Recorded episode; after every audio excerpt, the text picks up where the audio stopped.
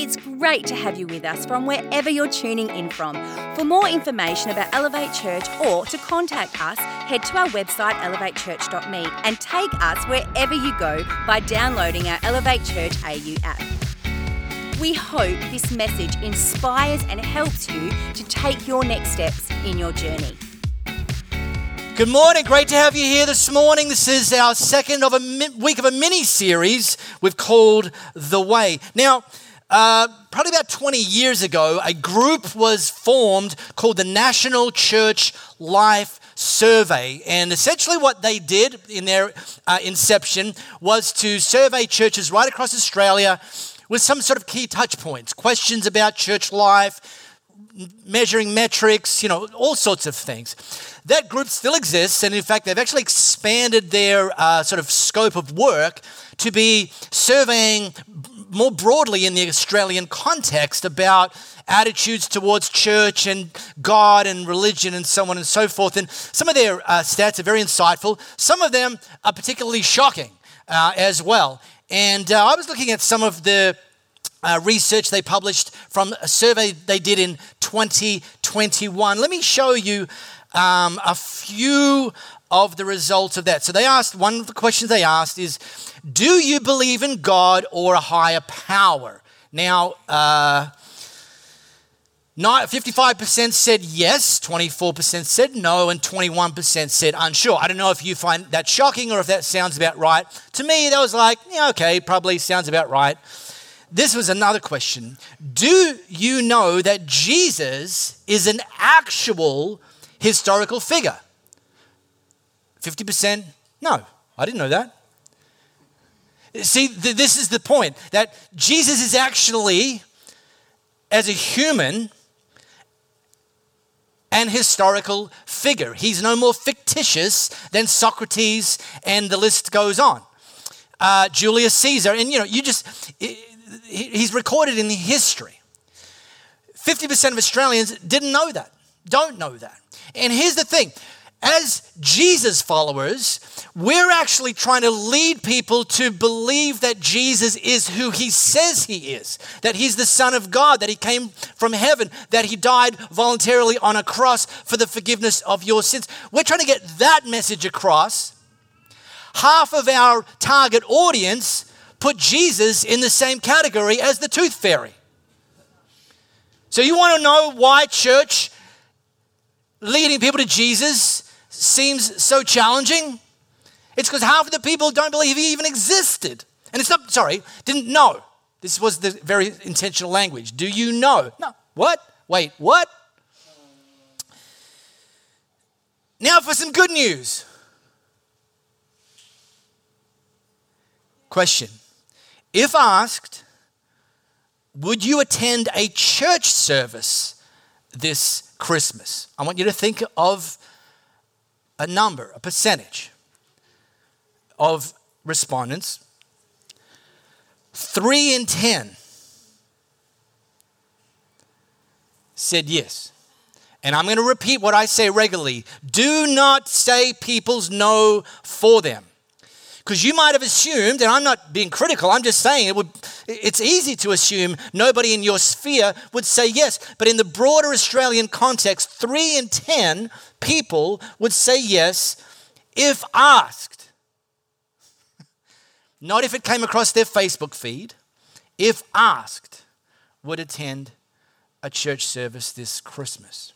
So we're teaching this mini-series called The Way. And we're taking a deep dive into Jesus' last recorded prayer and actually what happens to be his longest recorded prayer. It's recorded by John in chapter 17. We've got a mouse flying across the screen. If you've got your smartphone camera, you can scan this flow code. It's going to take you to John chapter 17. I'm going to read from the New Living Translation. While you're doing that, let me just highlight a few things that speak to the importance of this prayer. First of all, Jesus prayed this prayer knowing that he was about to be arrested and executed. So if you know you're about to be arrested and executed, now's not the time to be praying for a parking spot. Now's not the time for the most ambitious prayer you pray is saying grace over your meal or that your sporting team's going to win this weekend. This is the time to say, this is the last roll of the dice, and I'm going to say a prayer, and this is the stuff that really, really matters. And so last week we talked about Jesus praying about the way of life. He actually said that he is the way to eternal life. You want to get some pushback at your workplace? Start telling your colleagues that Jesus said he's the way. You will almost certainly get some pushback. What? No, he's your way, but he's not the way. Because, I've watched YouTube. And the people that started following him were called people of the way, that they actually committed to just to do what Jesus did, to live like him, to love like him, to lead like him. And they made their ultimate point in life to know God and to make him known. We say it differently. We say to reach people and build people, but it's that thing. It's this idea of that as we get to know God more, which we need to, not just kind of, freeze frame, met him once, I'm good. And then to be people that are leading other people to know him better. Now, Jesus continued praying. I'm praying not only for these disciples, in other words, the people that are already convinced, that are already gathered around me, that are already following me, but also for all who will ever believe in me through their message. I pray that they will all be one. Hello. Just as you and I are one, as you're in me, Father, and I am you, and may they be in us so that the world will believe that you sent me. I'm talking today about the way of unity.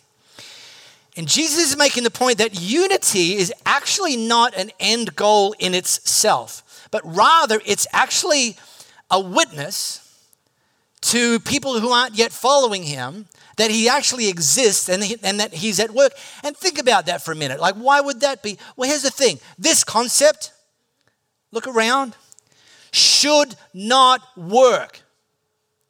Okay, I've got a great idea of how we're going to show the world that what Jesus said is true. Let's bring a group of people who will look different, from different cultures, different backgrounds, age different personalities, different passions. Let's smush them all together and tell them, I want you to be unified. Some of you have 5 people in your family and you can't get along, and you share DNA. It's a sign that when the church has unity, people are like, there must be some kind of magic working on the background here, because I'm looking around and this shouldn't work.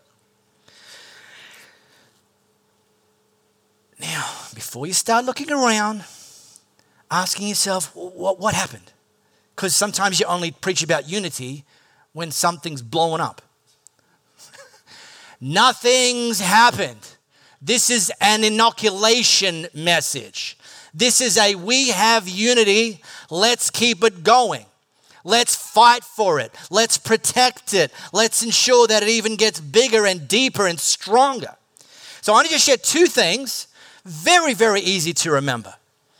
How we as a church can preserve, fight for, and even increase our unity. The first one is this: dial up the mission.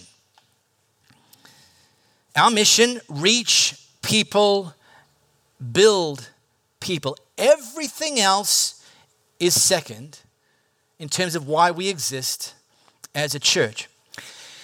In the Nantucket Islands, off the east coast of the US, around the Rhode Island area, those islands are surrounded by a lot of rocks. And today, if you go to the Nantucket Islands, you'll come across the Nantucket Shipwreck and Life-Saving Museum. Here's one of the exhibits inside the Nantucket Shipwreck and Life-Saving Museum. And this museum is dedicated to a group of people known as the Life-Saving Society. This was a group of volunteers. They formed for the specific reason that ships kept wrecking against the rocks off the coast of the Nantucket islands. And so this society was formed. They built huts all along the coast of the islands, called them huts of refuge. Volunteers would man them 24 hours a day, 7 days a week, looking out into the sea for ships that would wreck. When ships wrecked, they would send up a flare, and the people from that were in the huts from the Life Saving Society, they would make it their mission to go out and rescue as many people as they could. In the recruiting process of the Life Saving Society, they promoted their motto in order to attract more people to the society. Their motto was this: you have to go out, you don't have to come back. Wait, what? And volunteers signed up to join the Nantucket Life Saving Society with the motto, with the mission, you have to go out, you don't have to come back, because they placed such a high priority on human life. Now, over time, the US Coast Guard was formed, and over that period ensued, the duties of the Nantucket Life Saving Society were taken on by the US Coast Guard. What's interesting to me is that the Nantucket Life Saving Society never disbanded. They still exist. They still meet. They have dinners and dances. But you know what they don't do anymore? They don't rescue people anymore. And I've shared that once before. I might share that once a year, because it's a cautionary tale for a church. Well, we used to be about reaching people for Jesus, but, you know, we just got a bit busy. We used to look out for people who were dying, whose lives were in danger, but we just started looking in, protecting our interests, prioritizing our preferences. We used to take bold risks. We used to put it all on the line for people who don't know Jesus, but, you know, I mean, come on.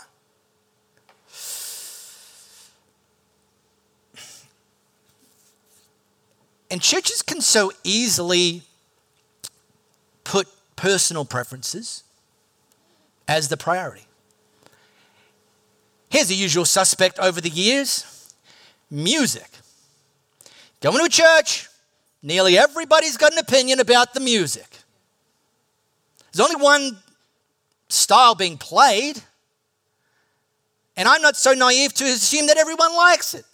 In fact, here at Elevate, our music team, we choose songs that, as best as we can interpret, the style of the music will appeal to a 30-year-old male.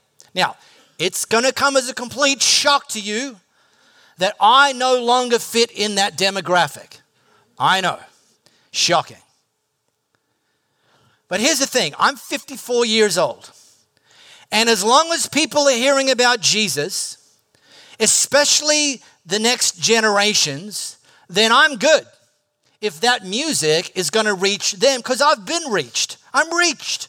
I can go home and play all the worship music I want that's going to appeal to an old fart like me. By the way, I love our music. As long as people are getting baptized, as long as marriages are being healed, people are getting healed, anxiety and depression's being broken. Here's my playbook. If I think, the music's too loud. All right, do you know that we can point out the quieter spots in our auditorium? See, the speakers are there. I actually stand in one of the quieter spots. I don't stand there because it's quiet, but sometimes I can barely even hear the music. Music volume bothers you, come sit near me. We have earplugs. You can even bring your own. There's a brand I recommend called Loop. Bring Loop. Loop earplugs are so good. I wear them when I sleep at night. Some mornings I don't hear my alarm. I wake up with the shove. Oi! Oh, what? What? Your alarm's been going off for 13 minutes. Wait, what? Where? Who? It's next to me. And when the time comes and I'm got my hearing aid on, I'm just going to turn that bad boy off until the preaching starts. Here's the thing. It's not about my preferences. It's all about our mission. Now, Jesus continues to pray. I've given them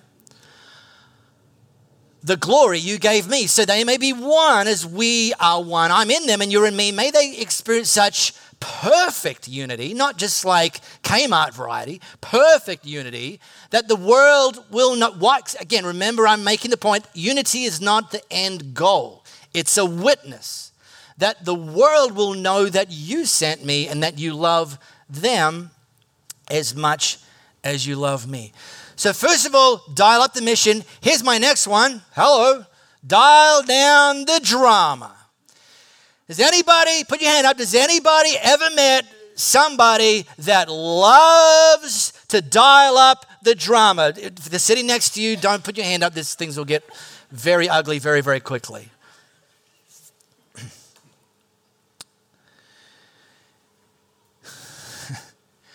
Do you know science actually explains this? I don't say excuses it, but explains it. When people experience trauma in their lives, one of the remarkable things that the body does is it releases chemicals and hormones, like endorphins, for example, that help people better cope with the pain, to feel better, to feel less vulnerable.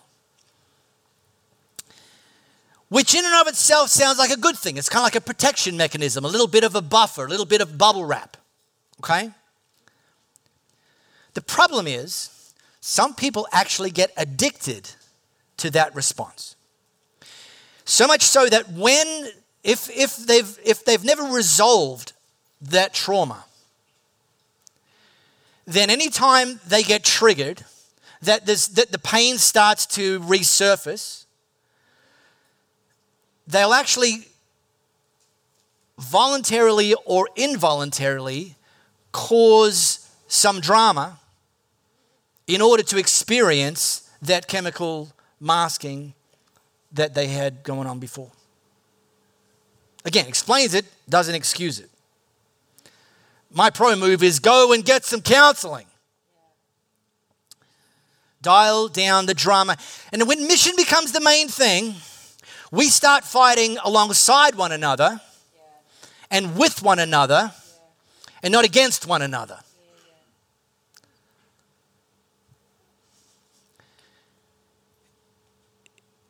In the Holy Land, which is not a good time to be going to the Holy Land right now, unfortunately. In the Holy Land, there's this church. It's called the Church of the Holy Sepulchre. Now, sepulchre just means grave.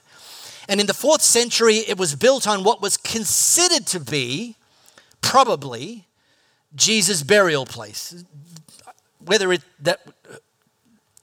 I'm not getting into whether that's entirely proven or not.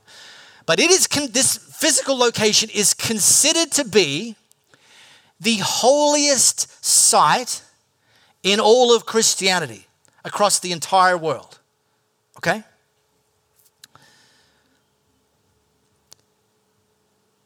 The way it functions is in the morning, there's one Muslim family who have a key and they go in and they unlock it.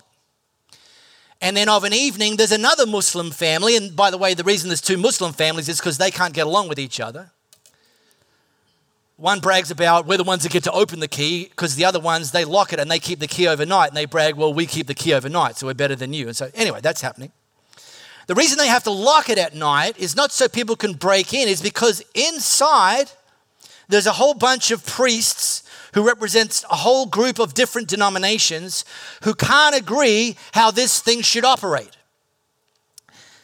The Roman Catholics are in there, the Greek Orthodox, the American Apostolic, the Coptic, the Syriacs, the Ethiopian Orthodox. They all have some priests in there, and these guys can't actually get along. And you think, oh, yeah, okay, sure. So they sort of sit in different corners when they have lunch. There was an occasion where one of the priests decided it was a good idea. He was going to go and sunbathe in a disputed area.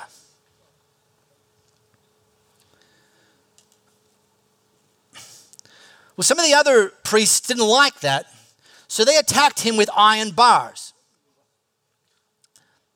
Things escalated, and ultimately 11 priests had to be ambulanced to hospital. In the holiest site in all of Christianity, you've got a bunch of priests going full UFC on one another. There's another time when one priest asked another priest if he could lock a particular door. And the other priest said, well, that's not my job. Well, things escalated between the two of them, turned into a brawl so intense that the Israeli police force had to be called in. But then all the priests decided now's a good time to be unified, and all the priests turned on the Israeli police force.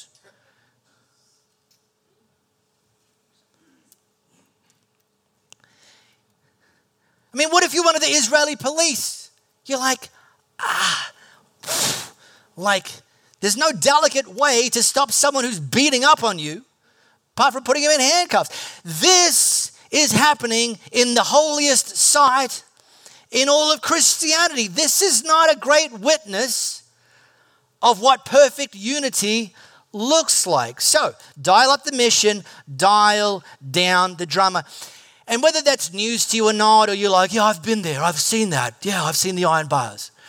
It kind of isn't surprising because Christians and churches over 2,000 years have found ways to disagree with one another and make those disagreements the main thing.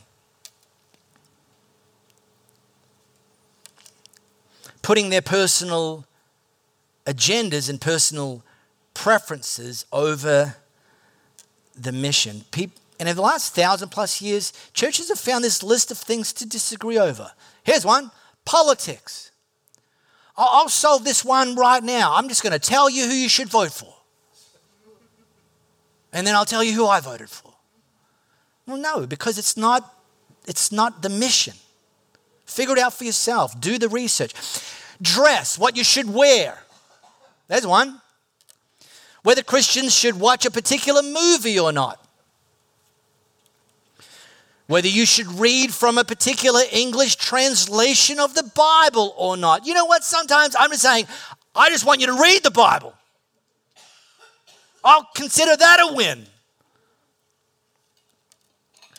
Whether you should have guitars in worship or not. Ooh, bring back the organ. Bring back the organ. Here's a little fun game you can play at home. Across the world, I just want you to think of a number. This is like the jelly bean in the jar competition. Think of a number between 0 and 40,000 of how many denominations you think there are, Christian denominations, there are in the world today. Think of a number, just think of a number between 0 and 40,000.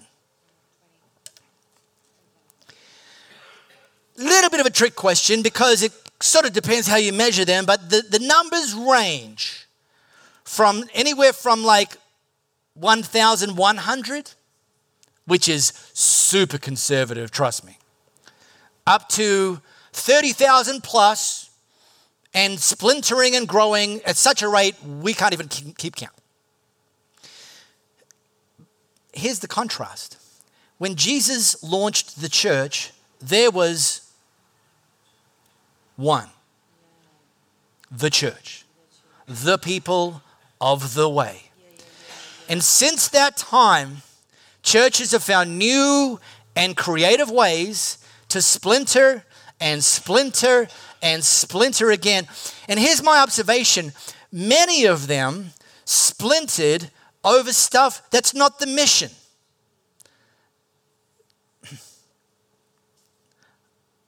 Over less important stuff. Here's one way that I frame it. This isn't, I don't know, I just made this up, okay? I just have a 5-tier system in my head. It's helpful for me, and it's helpful for when people come to me with some questions. I've got an issue with this. Okay, is it a tier 1 issue? Now, here's the tier 1 issue. Jesus is who he said he is. Son of God, abandoned heaven, died on a cross, forgiveness of your sins if you put your faith in him, and you'll experience eternal life. That's a tier one issue. And if ever as a church we change that, then please leave. Everything else is a tier two issue down to a tier five issue. And here's my observation. There are churches and denominations around the world who have splintered over tier five issues. There's relationships that have been derailed and blown up within churches over tier five issues. Now here's the thing.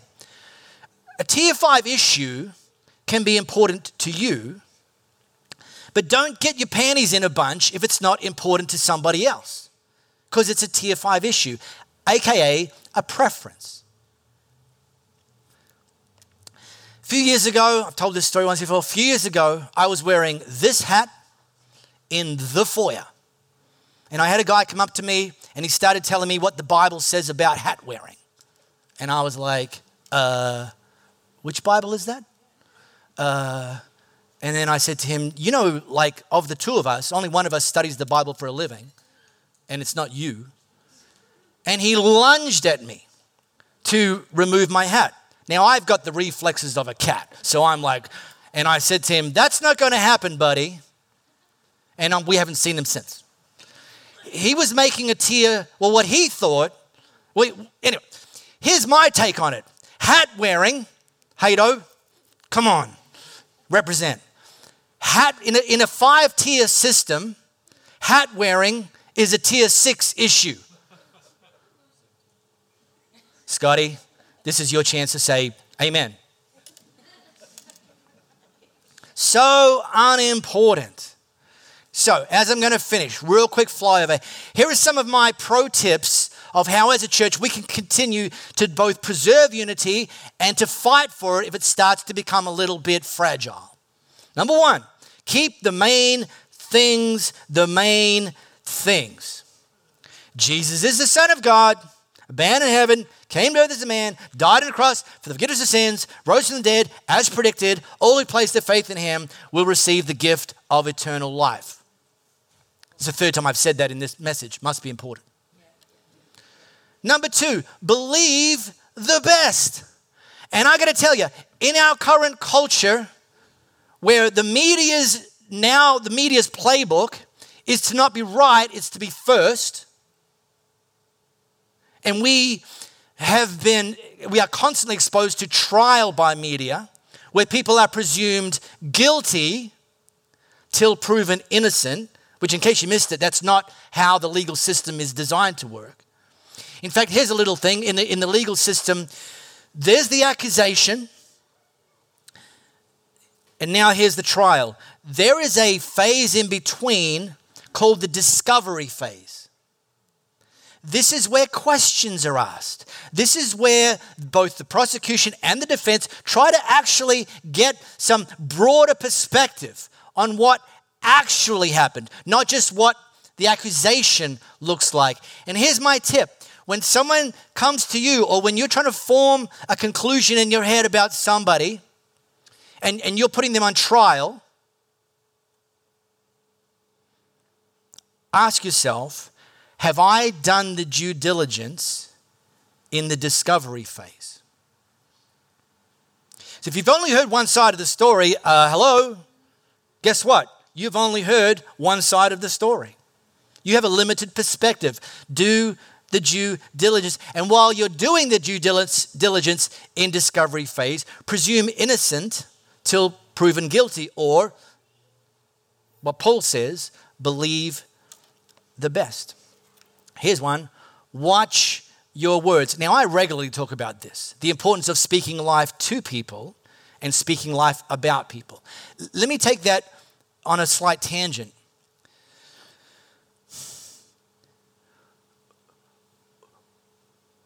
Words have power. And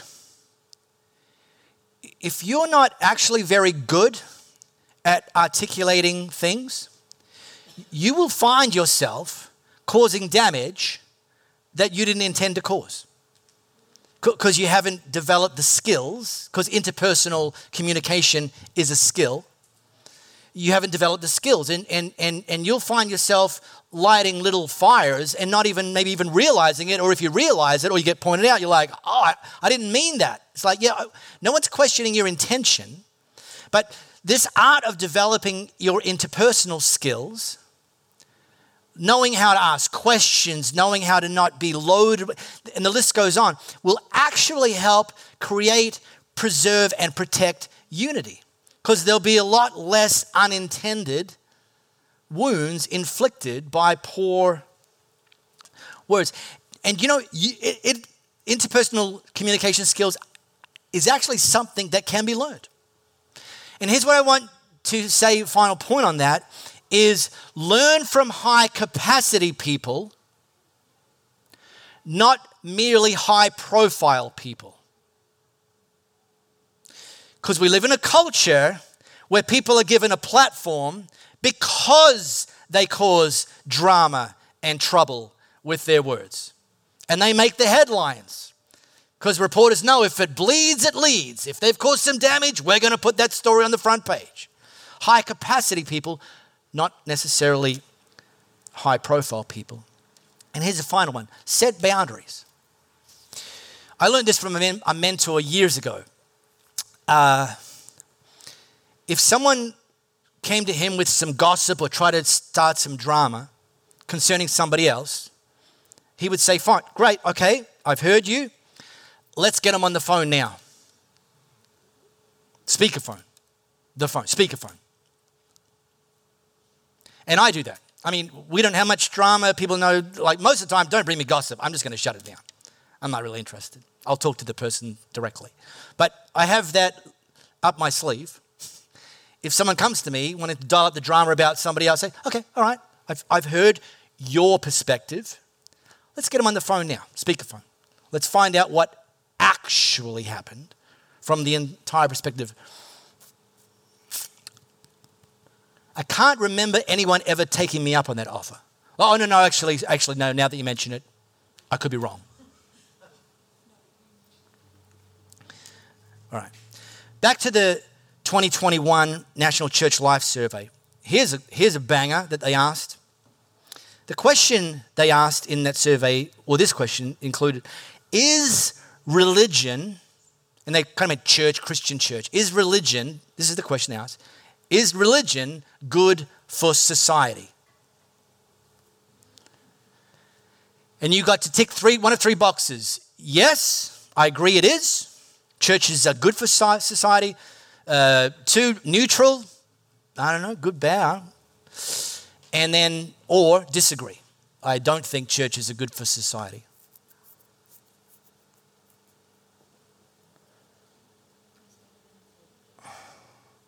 Well, actually, 19%, that number was higher in 2019 when they asked the same question. So the church made back some ground. 19% of the people surveyed are living with the perspective that society would be better off if the church didn't exist. Where do you think they got that idea from? It's not from the love we have from one another that we're so well known for. It's not from the unity and the perfect unity that Jesus prayed for and said that actually the world will know that Father, that you sent me because of the perfect unity that the people... No, they think that because of the drama. Who needs it? Who wants it? I can get that anywhere. Why in the world? And in fact, isn't that what the church shouldn't be known for? And here's the thing. When they asked that question about would you... say yes if asked to go to a church this Christmas, people gave reasons. The 3 in 10 that said, yeah, I would, they gave reasons. Okay, seems I didn't know what the reasons are. Let me tell you what they are. I'm operating my own slides on my second week. I have no idea what I'm doing. I'll have a coaching conversation with myself later on. And I will take no prisoners, no excuses. Listen up, Mark. Yes, I'm listening. 3 in 10 said yes, they would attend a church service if asked this Christmas. 34% said they would come along if they felt it was important to you. In other words, they're sort of like, they'll just do you a favor. They'll just be nice. It's kind of like less awkward than saying no. All right, great, whatever works. So ask. 16% said if they thought the church was going to be welcoming, and 13% if the church is going to be caring. So 29% are on this kind of welcoming, caring. They didn't give the option of drama. And by the way, based on this idea that some people are addicted to drama, I suspect that 1% might have put that on their answer. I'd come to that church this Christmas if there was drama. That'll be fun. But most of them, that's not what people are looking for. Most people have enough drama in their lives already and aren't looking to add to it. Here's something that David wrote, like a song, a prayer, a hope. How good... And I, by the way, this is also like a vision. How good and pleasant it is when God's people live together in unity. For there, not their physical space, they're in that dynamic. Because like, oh, we're very unified on a Sunday, but wait till we get out of here. I'm going to tell you something. No, the dynamic of unity. There the Lord bestows his blessing. You want God to bestow more blessing? Commit to, preserve, protect, fight for unity, even life evermore. So look, I've given you a bunch of reasons, encouragement, challenges around why unity matters. If you're still not convinced that the most important things we can do is to dial up the mission and dial down the drama. We really hope you got a lot out of this message. If you live in the Perth area, we'd love for you to join one of our live experiences. For times and directions, as well as information, head to our website, elevatechurch.me. For those of you beyond the Perth area, we'd love for you to connect with our online experience, which premieres every Sunday via YouTube and Facebook Live, and on demand immediately after. And to partner with us to reach more people by giving financially, head to our website elevatechurch.me and also download our Elevate Church AU app.